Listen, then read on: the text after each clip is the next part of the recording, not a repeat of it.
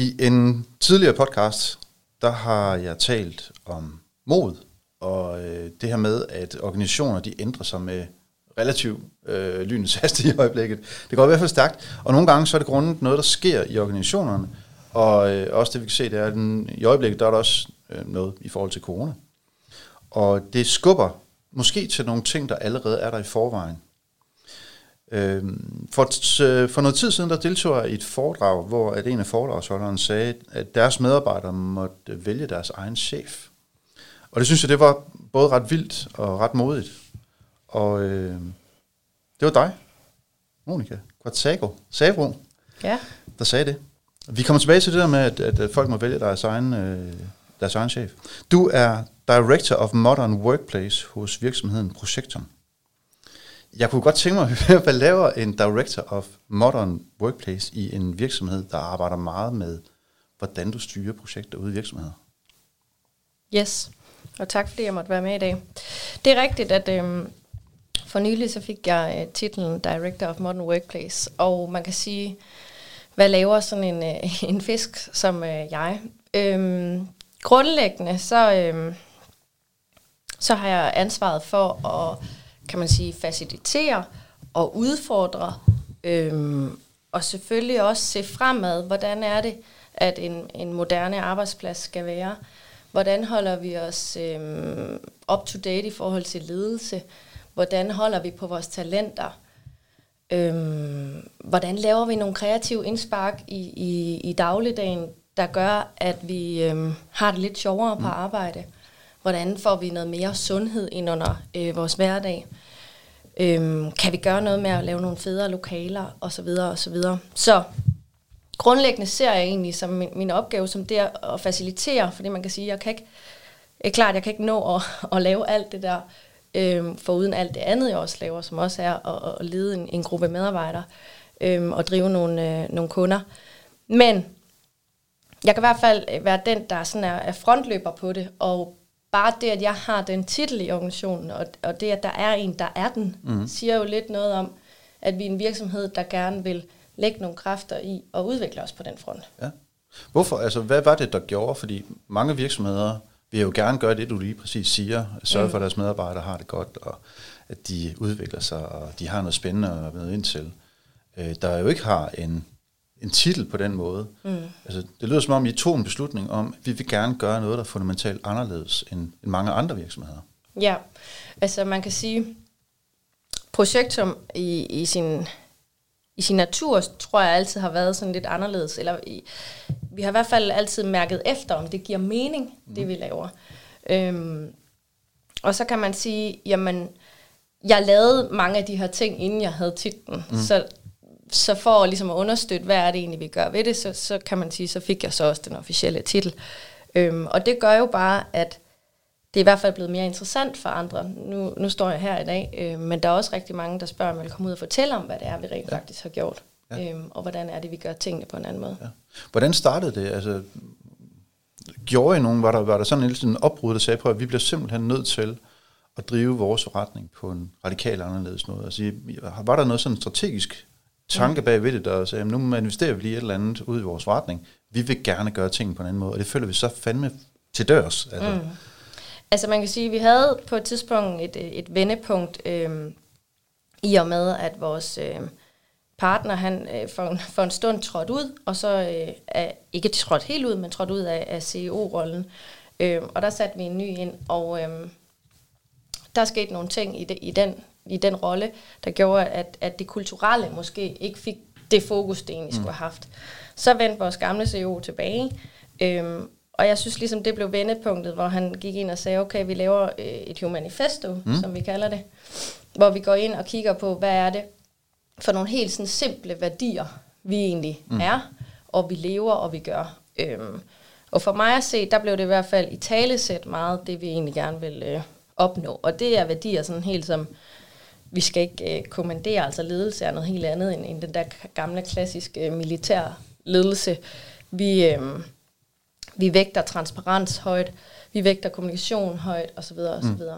Det blev sådan vendepunktet, og så er det klart, så sker der en masse ting i en organisation, den udvikler sig frem og tilbage. Og så er vi så øh, her, øh, i den her øh, tid, hvor at tingene forandrer sig, og det, det gør den jo også i vores virksomhed, både internt og eksternt, og vi kan se, der er et behov for det. Mm.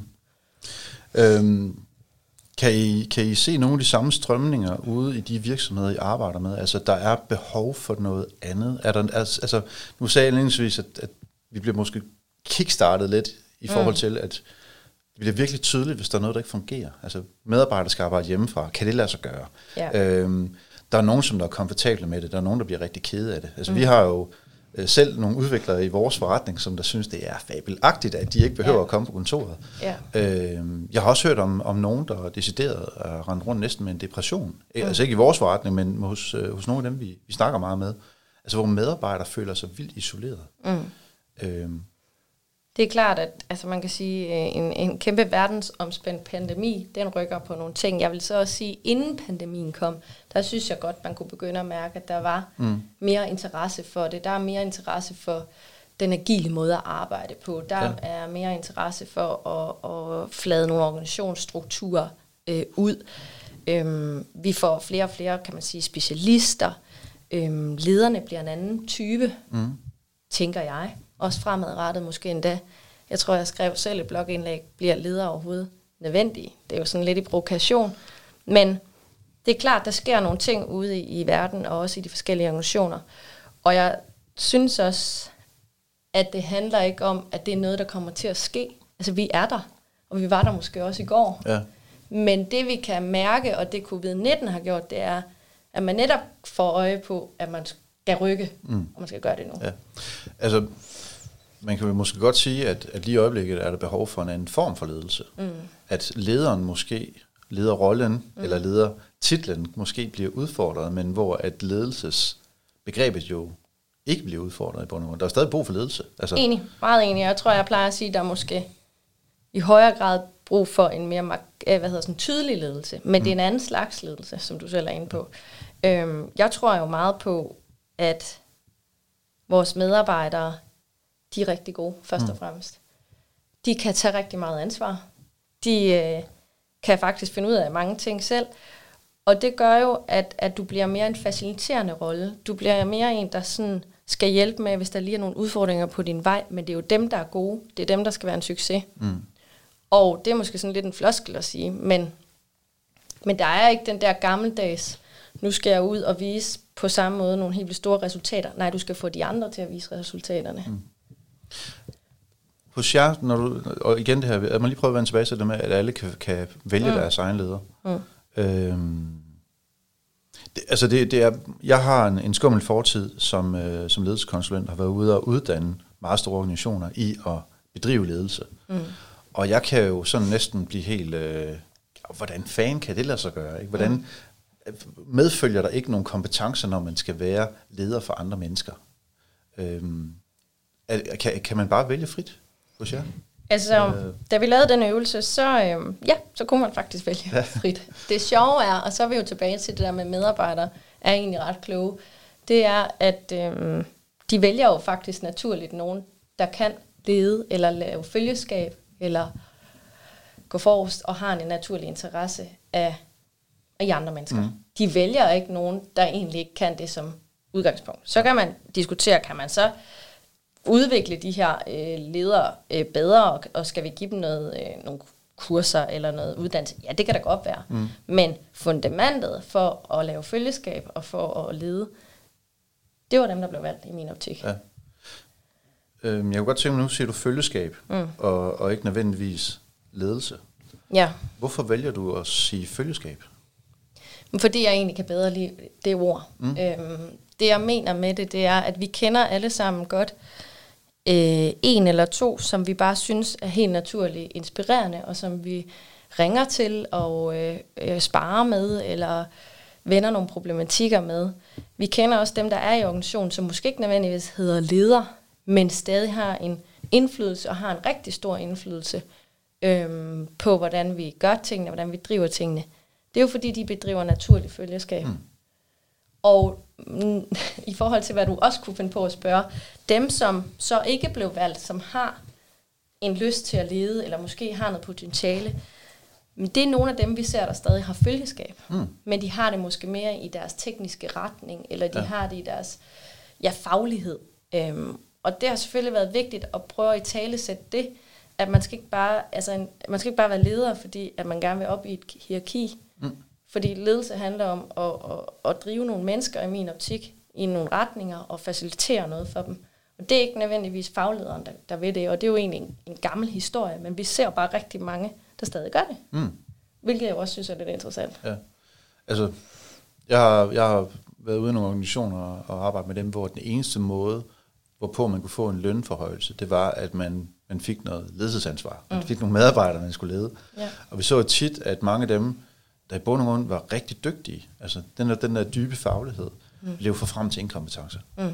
Fordi det var ikke det, de havde brug for. De brændte for et eller andet, der var, altså de brændte for nogle nørdeting, eller de synes det var pisse fedt at arbejde med, med et eller andet virkelig specialistområde. Mm.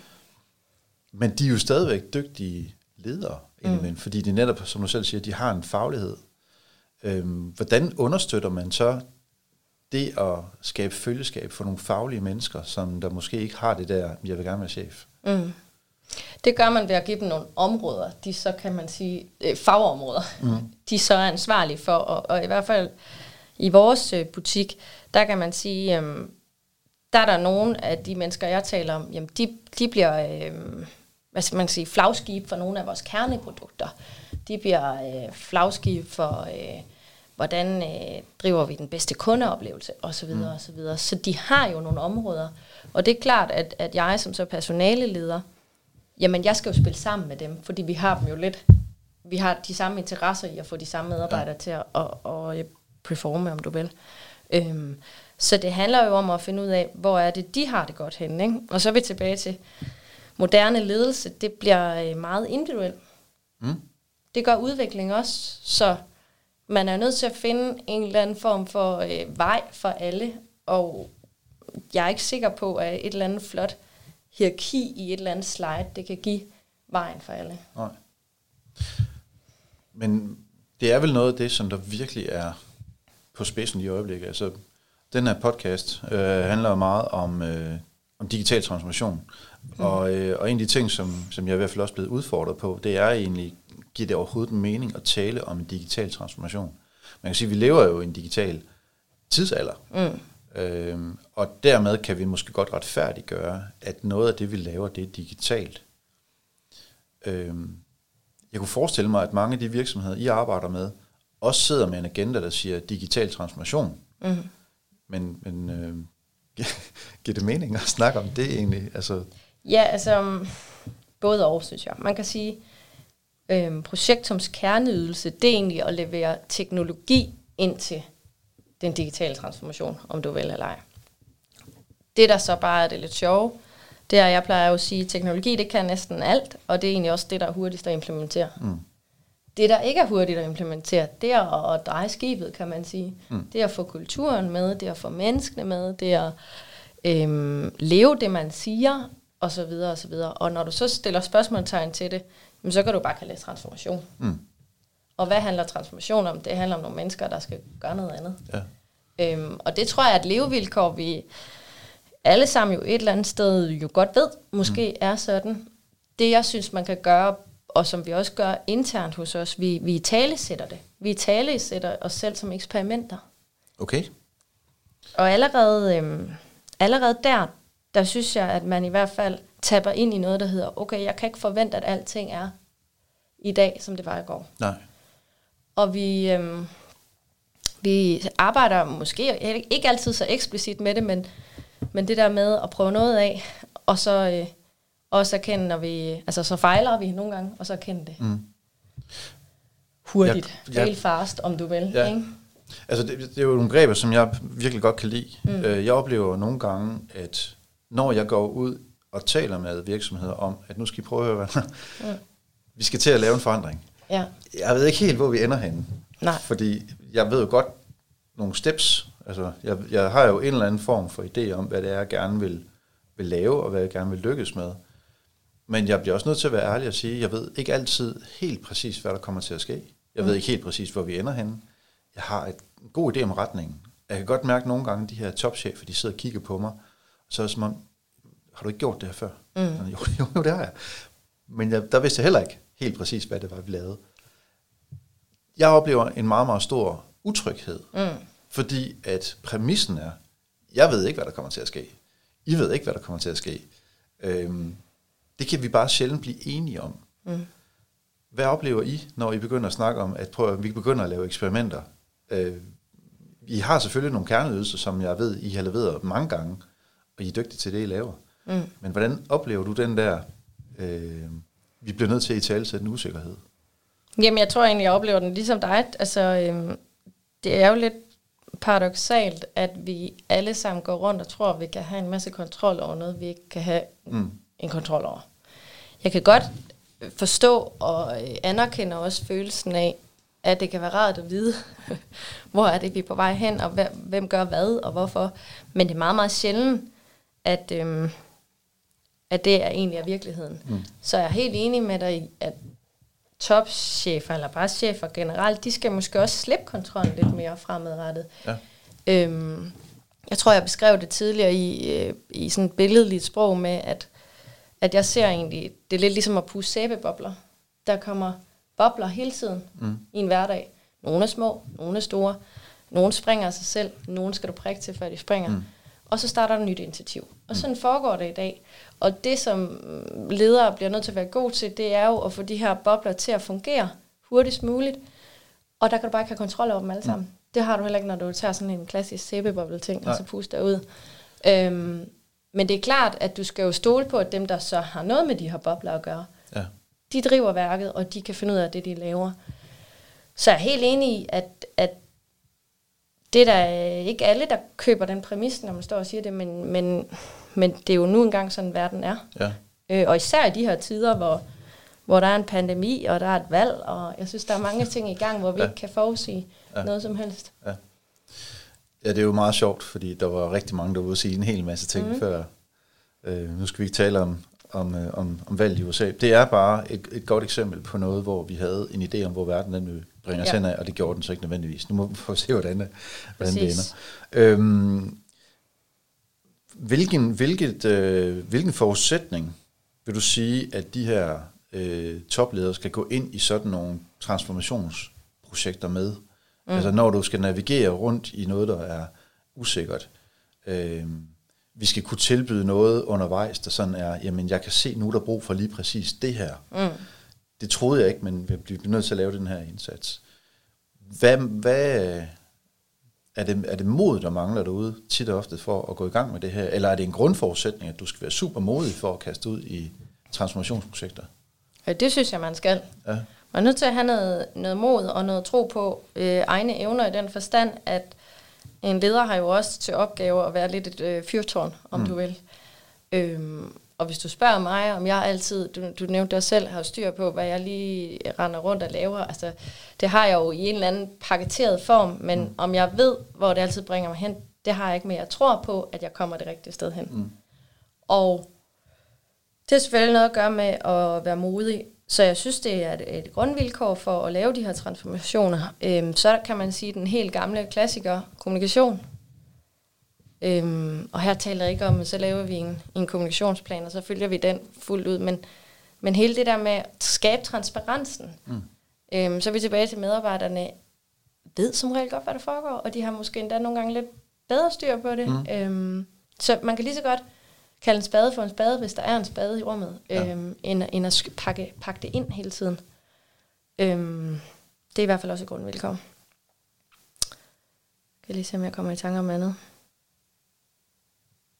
Så mod og, øh, og kommunikation er i hvert fald noget af det, jeg vil sige, der skal til. Mm. Og så det her følgeskab. Ja. Jeg havde en oplevelse for, øh, for nogle måneder tilbage. Jeg er ude i en, en stor organisation, Og øh, vi snakker med medarbejdere på rigtig mange forskellige niveauer, og selvfølgelig helt op i, i topledelsen. Vi har også snakket med, med bestyrelsen. Og, øh, og det blev meget tydeligt for os, at bestyrelsen og topledelsen vidste præcis, hvor de ville hen. Mm. De havde ingen anelse om, hvor de var. Øh, så der var et stort gap. medarbejderne vidste præcis, hvor de var, mm. men havde ingen anelse om, hvor det var, de skulle hen af. Mm.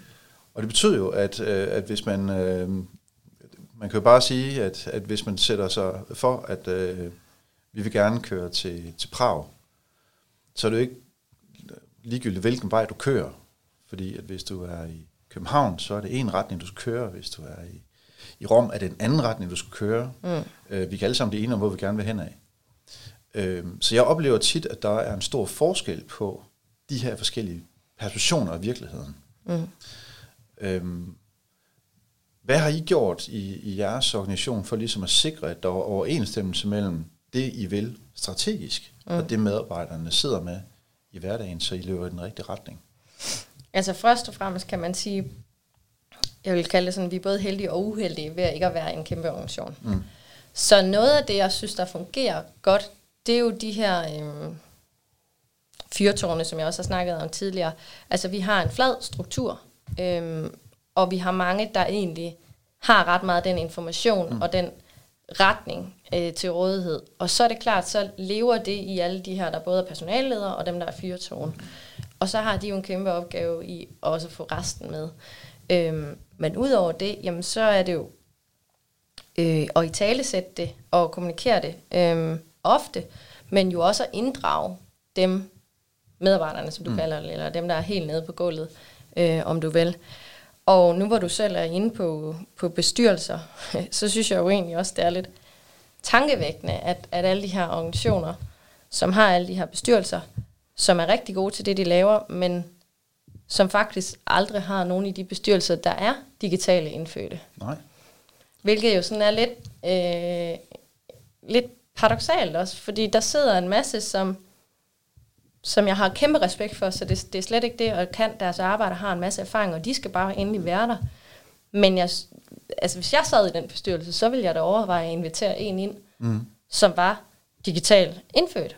Prøv at sætte lidt flere ord på det. Altså, skal vi have flere øh, øh, unge mennesker ind, der måske ikke ved noget om virksomhedsdrift, men der ved noget om, hvordan de opfører sig, eller hvad, hvad tænker du? Det tænker jeg der i hvert fald var en ting, man ja. kunne gøre, for at få et lidt mere alignment i den gap-analyse, du lige stillede, ja. stillede op for mig.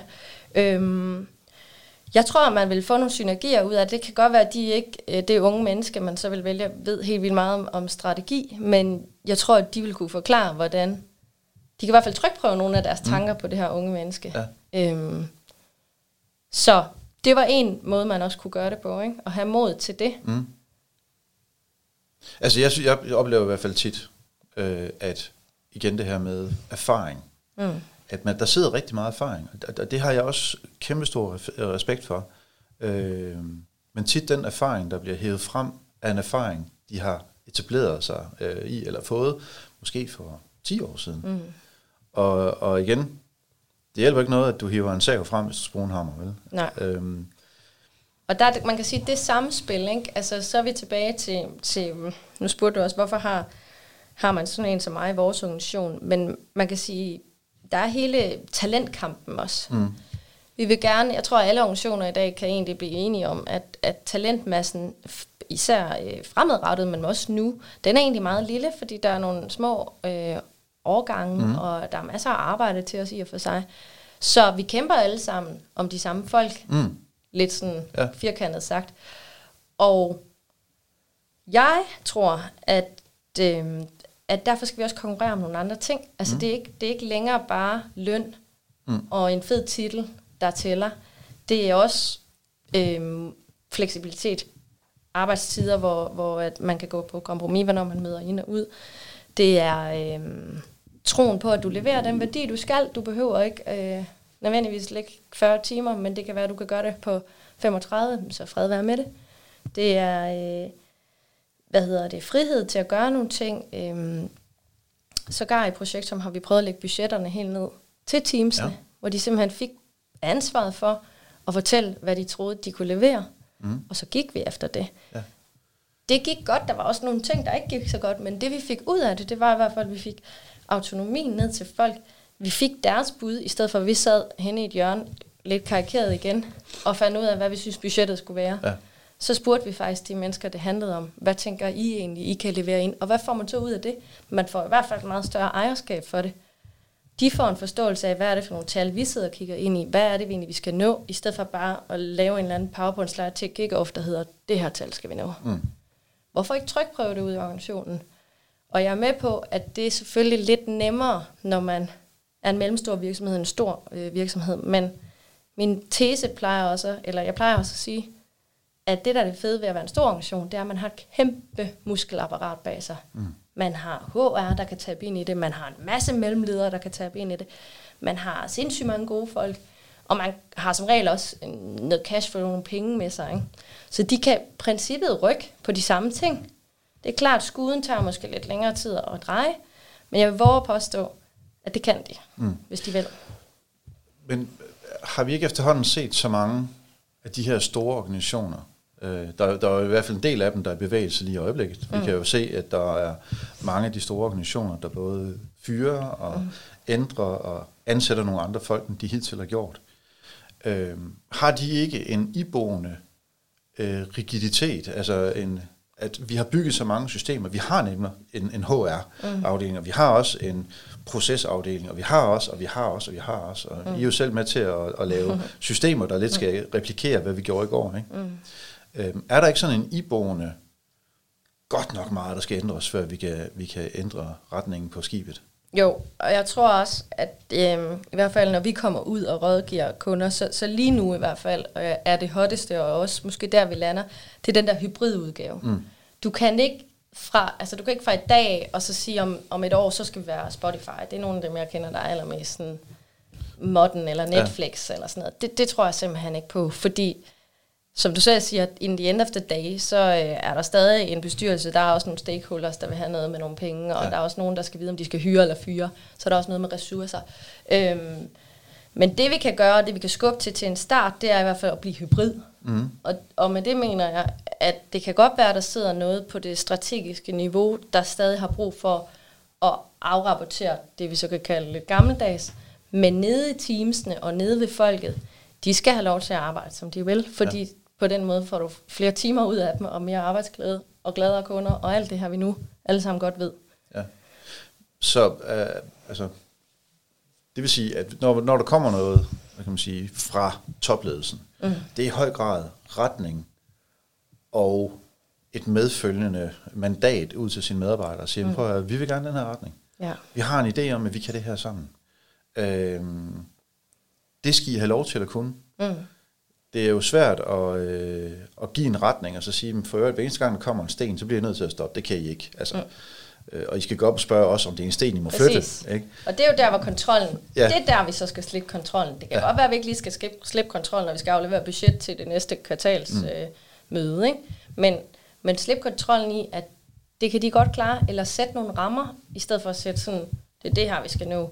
Men ja. være mere, mere tydelig om, om rammerne, og hvornår er det, I så går ud over rammerne, så kan det ja. være, at vi skal snakke sammen der. Ja. Så det er i højere grad ledelse i forhold til afvielser. Altså mm. hvis vi kan se, okay, nu er der nogen, der stikker helt ja. af.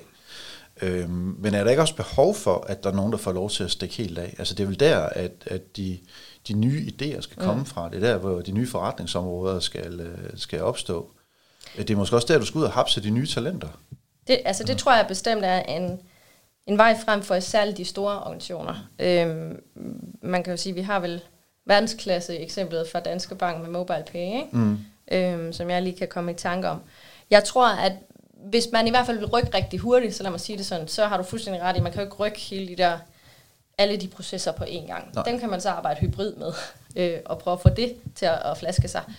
Og så kan man lave de her nye organisationer i organisationen, som får lov at gå rogue med nogle ting. Mm og se, hvad det bliver til, øh, hvis man har øh, de, de rette folk. Det er klart, de rette folk skal til, tror jeg, ja. før man får resultaterne. Ja. Øhm. Fordi det, vil, det er jo netop, at, at vi skal, altså jeg tror jo også meget på at, at udfordre det, vi gør mm. hele tiden. Mm. jeg kan også godt mærke, at, øh, at der nogle gange er en besøgstid, mm. hvor jeg kan godt kan få at vide på, Jesper, gør det godt bare gå ja. tilbage, og så gør det, du gjorde i går, fordi det, det virkede faktisk ganske udmærket. Hvorfor skal du til os med tingene op i luften, når vi nu er lige blevet enige om et eller andet? Og det, det kan jeg forestille mig, at det bliver bare større i, i større organisationer. Mm. Øhm, så, så det der med, at der, der er tidspunkter, hvor vi ændrer, og der er tidspunkter, hvor vi drifter. Mm. Men kan man... Øh, jeg ser i hvert fald, at vi, vi meget hurtigt bliver kørt ind, og virke, altså ind i siden af virkeligheden, der bare kommer og siger, at det er fint nok, Jesper, at nu er I lige blevet enige om at drifte, og så ser det bare småkage, mm. så kommer der et eller andet ind fra højre. Siger, hey, men det er, Pandemi, for eksempel. For eksempel, ikke? Mm. Øhm, fordi det er i hvert fald et af de steder, at, at, at jeg kan se, der virkelig er blevet skruet op for noget. Jeg synes, det er pisse træls at snakke om det. Mm. Og jeg havde, vi havde egentlig besluttet os for, at da første bølge var over, så holder vi op og, om, og, tale om det her, fordi det var som om alle skulle malke en eller anden mm. ud af pandemien. Nu kan vi også sælge ja. video, whatever. Ja. Ikke? Men vi kan bare se, at det bliver ved med at være der. Mm. Det er ikke noget, der lige nødvendigvis går væk i morgen. Øhm, og det kræver netop også, at vi kigger på vores mennesker. Vi mm. har mod til at, at ændre noget. Jo, og jeg vil sige, nu snakker vi meget i dag om ledelse, men, men også, det gælder også for medarbejderne. Mm. Altså, jeg tror, at øh, mine medarbejdere vil kunne, kunne, kunne øh, sætte sig ind i, at jeg i hvert fald gør en stor dyd af at sige, at jeg, jeg forventer jo også, at hvis jeg giver jer ansvaret, så tager jeg ansvaret. Mm. Eller sagt på en anden måde, man kan ikke bede om ansvaret, så I kan tage det, mm. også tage konsekvensen. Mm. Så jeg tror, det er også en kultur, der skal sådan inkorporeres, at fordi vi har levet i, i, i en helt anden måde at lede og, og, og øh, organisere os på, jamen der har man været vant til, og nu taler jeg også om før i tiden, altså at chefer var dem, der bestemte, og det var dem, der besluttede mm. noget, og det var dem, der var de kloge, og det var dem, der havde magten. Ja. Og det gør jo, at vi på en eller anden måde også har vendet os til, at medarbejderne bare siger, øh, ja, højre og venstre. Ikke? Ja. Øhm, og det er klart, at, at hvis man som medarbejder i dag også skal sige, okay, vi går den her vej, og jeg æder den også, hvis det var det forkerte valg. Ja. Den kræver, så er vi tilbage til lederrollen, i hvert fald, at der står en og støtter mm. den beslutning, og også er der den dag, det går galt, for det vil gå galt nogle ja. gange, og det vil også gå godt forhåbentlig. Og så skal man så stå og klappe øhm, og sige, det var virkelig fedt, du tog den der ja. chance. Men den opdragelse, om du vil, den synes jeg er en, en øh, rejse mellem medarbejder og leder. Og, ja. og det er i hvert fald et godt eksempel på, hvorfor er det så, lederrollen ændrer sig. Mm. Men det vil også et opgør med, at jeg, altså, vi kigger meget ind i de her nulfejlskulturer, mm. at vi kan godt blive enige om, at du må gerne fejle én gang, så må mm. du ikke lave den samme fejl igen, mm. og sådan lidt. Jamen, prøv nu at høre her.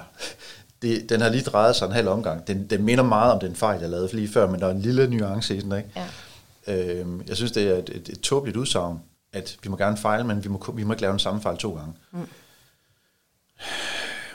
Vi skal i hvert fald gøre op med, at hele den der øh, i talesættersvar, altså hvis du har ansat klovnhoveder, du ikke gider, eller du ikke gider uddanne dine, mm, dine medarbejdere, præcis. og du ikke gider give dem kompetencer, og du yes. står og skælder dem ud bagefter, at øh, jeg gad ikke at lære dig noget, nu har du lavet en fejl, mm. altså, og du har lavet den samme fejl to gange.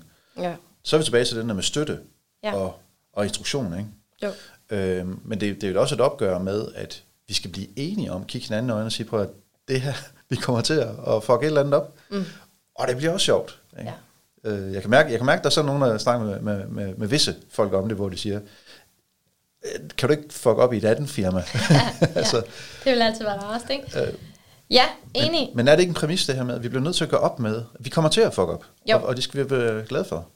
Jo, og jeg tror, at dem, som også er gode til at lave følgeskab og lede, de har et den præmis, og de står måske også grounded sådan i sig selv. Jeg tror på, at i dag er man nødt til at kende sig selv ret godt, for at du også kan rumme og være noget for de andre. Mm.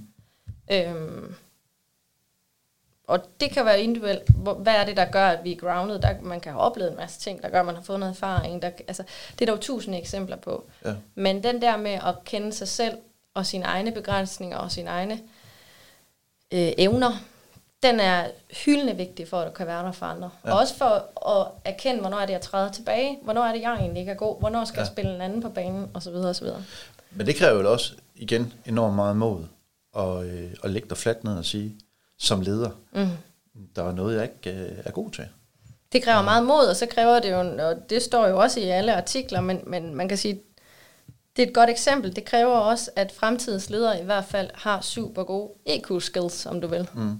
Altså, øhm, det tror jeg meget mere på er, er vigtigt. Det er klart, du skal også skabe nogle resultater. Nu, nu lyder det som om, at man ikke skal tjene penge. Man skal stadig tjene penge, men du skal bare købe præmissen for, at du skal flytte nogle andre, der gør det. Ja. Øhm, og det kræver, øh, at du kan få sat de rigtige tangenter i gang. Mm. Hvis vi sådan lige afslutningsvis skal prøve at, øh, at komme med nogle, øh, nogle gode råd til, til dem, der skal i gang med noget, det, det er det, vi plejer at gøre i den her podcast. Mm. Vi, vi slutter lige af med at, at komme med nogle, nogle gode råd til de mennesker, der, der skal tage det her i gang. Ja. Hvis du kigger ind i og siger, at vi vil gerne have nogle medarbejdere, der er engageret, vi vil gerne have, at de forstår den her fleksibilitet, og vi vil gerne have den her begejstring, så vi også kan tiltrække nogle flere talenter. Mm. Hvilke, hvilke gode råd vil du give dem, der skal til i gang med sådan en proces her?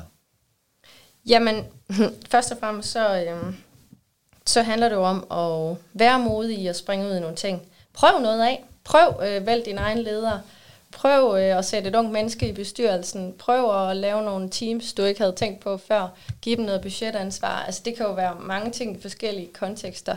Øhm, prøv at, altså, hvorfor skal vi overhovedet registrere ferie, hvis vi, vi kunne også stole på, at medarbejderne, de øh, godt vidste, at man nogenlunde skulle holde fem uger. Altså, mm. det, er, det er jo en helt anden, vi slet ikke har været inde på. Øhm, prøv at give noget af det der frihed og noget, noget ansvar, og så er det klart, jeg står heller ikke og siger, at der ikke er nogen, der vil måske misbruge det. Det tror jeg, der vil. Men så vil jeg hellere, at man går ind og laver en ledelsesopgave der, eller man finder ud af, hvorfor misbruger de det, mm. end at man afskærer alle andre for det. Mm. Så den der med at være modig og sige, okay, lad os, lad os bruge den her periode til at prøve nogle ting af. Og det kræver selvfølgelig også noget kreativitet, altså tænk på en anden måde. Øhm, jeg har lige givet alle vores medarbejdere et puslespil. Hvorfor har jeg gjort det? Det har jeg gjort, fordi at vi snakker meget sundhed, og så er det klart, så kommer vi altid til at snakke om, at vi skal løbe noget mere, og vi skal også ud og svømme, og vi skal alle mulige ting, og det skal vi også. Men vi skal også styre på vores øh, mentale sundhed. Og et puslespil, det kan i hvert fald øh, gøre, at man kommer i tanke om, at vi skal have styr på det mentale, men det at sætte sig ned og lave et puslespil, det gør faktisk, at du kobler hjernen fra. Mm. Det er jo bare en idé, jeg har fået, som jeg tester af. Så er vi igen i eksperiment. Mm. Nogen griber den, nogen griber den ikke.